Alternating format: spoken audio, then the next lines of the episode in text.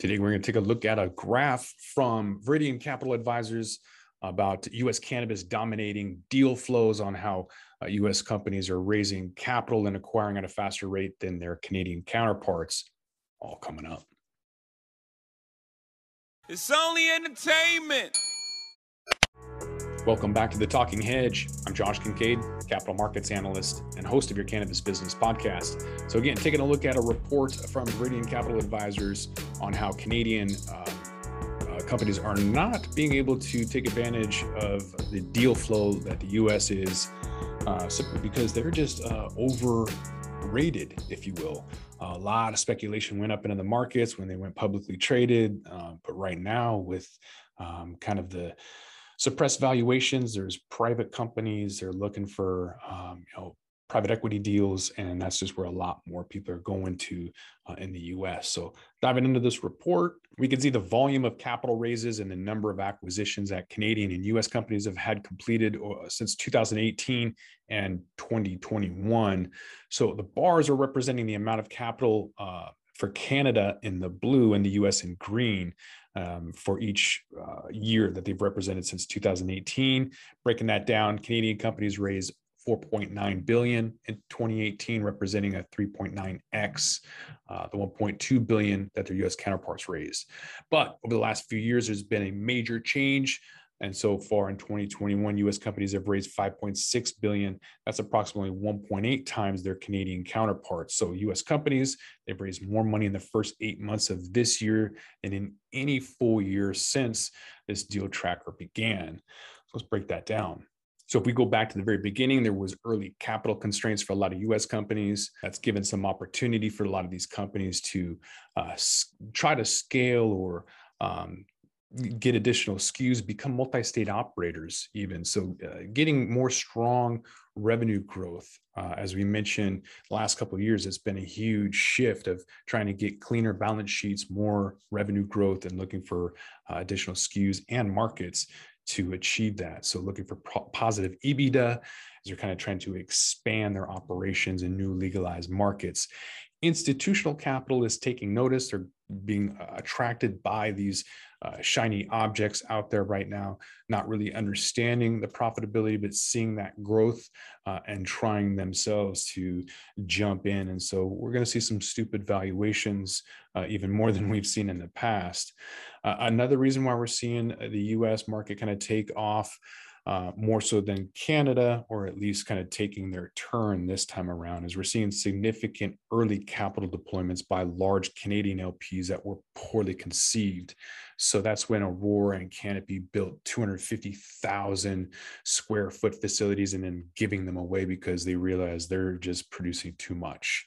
Um, they thought that if you build it, they will come. That didn't work out too well. So they had to write off billions of dollars uh, for flower, for beverages, for just about everything because they don't know what they're doing.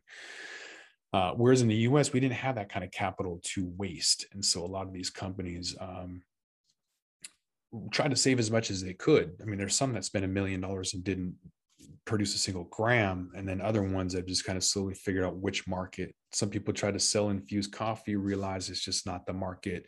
Uh, even though home to starbucks they went down to oregon. That's apparently a better market for grab and go ready to drink coffee. So we can see from the graph there's also acquisitions. So the acquisitions made by canada in blue and the us in green from 2018 to 2021 canadian companies acquired nearly 211 companies in 2018 that's twice as many as the 103 acquisitions made by US operators. The difference in acquisitions between Canadian and US uh, continues uh, to tighten over the next couple of years uh, until year to date. Operators are acquiring 122 companies in the US. That's 1.4 times their Canadian counterparts. So let's take a look at why that might be breaking down. Um, obviously, there's more deal flow and there's capitulation. People are looking to get out. There's too much um, hemp companies out there. Uh, some people are disillusioned. I know that folks in Washington thought that they would get a lot more notice, and without the vertical integration and those that didn't, um, you know, move outside of the state, no one's looking at them at all, uh, with the exception of maybe if you're distressed, a distressed asset and wanted to sell for about 15 cents on the dollar, but there's going to be a lot of egos involved in that and altruism and all these other things that aren't going to allow people to uh, if they haven't already expanded and scaled and, and done those things, um, a lot of those people won't. This might be the last opportunity to do that, but um, time's taken away, really. So let's look at uh, what the U.S. operators are doing um, to kind of uh, excel, excel or expand beyond their Canadian counterparts. The MSOs, right? There's been a lot of private equity into these multi-state operators buying up commercial real estate at all-time highs kind of see where that goes. I think it's going to follow the same suit as medmen you've got a lot of open real estate. People are just not going to go back to a office centric workplace meaning that a lot of these metropolitan areas aren't going to see the flow that they used to and all of the commercial real estate that went into you know with the investments are going to see uh, price corrections, we'll call it uh, a collapse in the housing price, commercial, residential. We'll see that eventually. I know it's kind of crazy to say that now, but wait till like 2023, 2024. Um, I think we'll absolutely see that. So, um, large MSOs, they've driven that pace. They made use of their valuations, their first mover advantages, um, and now they're kind of targeting um, smaller operators. You've got acquisitions of U.S. companies uh, that are have cleaner balance sheets, um, fortified with cash. They have accretive transactions. Uh, they've done the wise thing of taking small, mar- uh, high margin products and then um, focusing on those. So um, that's another thing that a lot of folks out here in Washington aren't really doing. They don't have a lot of SKUs, and then when you try to talk to them about business development, um, they're they're being distracted by like beverages which have a really historically a really low margin uh, and costs a lot. You need a lot of money to get into that no matter what industry infused or otherwise. And then uh, the last reason that us operators uh, look like they're doing a lot better than the canadian counterparts is that the canadian companies are increasingly looking to enter the us bringing money with them.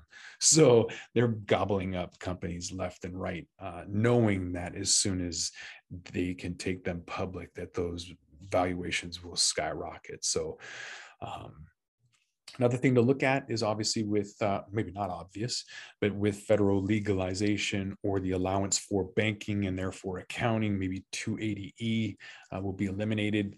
Uh, 280E is an accounting um, uh, structure where it doesn't allow companies to write off uh, expenses like employee wages. Once they do, their profitability and EBITDA will increase, their fundamentals will look much better, and therefore trade at a higher valuation. So something else, just take a look at it. Uh, in addition to the U.S. kind of dominating this deal flow in the U.S. Um, some markets are better than others. If you want to take a look at distressed assets and, and markets in Washington uh, and Oregon that have way too many licenses, maybe you're looking at new entrants for Illinois or New York, Arizona, maybe you're holding out for Florida or or New York. Um, New Jersey looks interesting, even though 70% of uh, municipalities don't want it.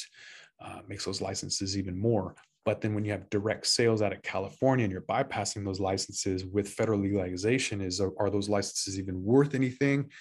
You know all these questions you should be looking at from an investor standpoint uh, or if you're just interested in the market knowing that uh, things that you put in like a $25 million investment into a retail license could be literally worth nothing. So uh, invest wisely. This isn't investment advice though. It's, it's only, only entertainment. entertainment. So with that we're gonna roll this one up. I'm josh kincaid. This is the talking hedge don't forget to like share and subscribe or don't. And i'm out. Don't forget to smash that like button on your way out and check out these other videos that we've got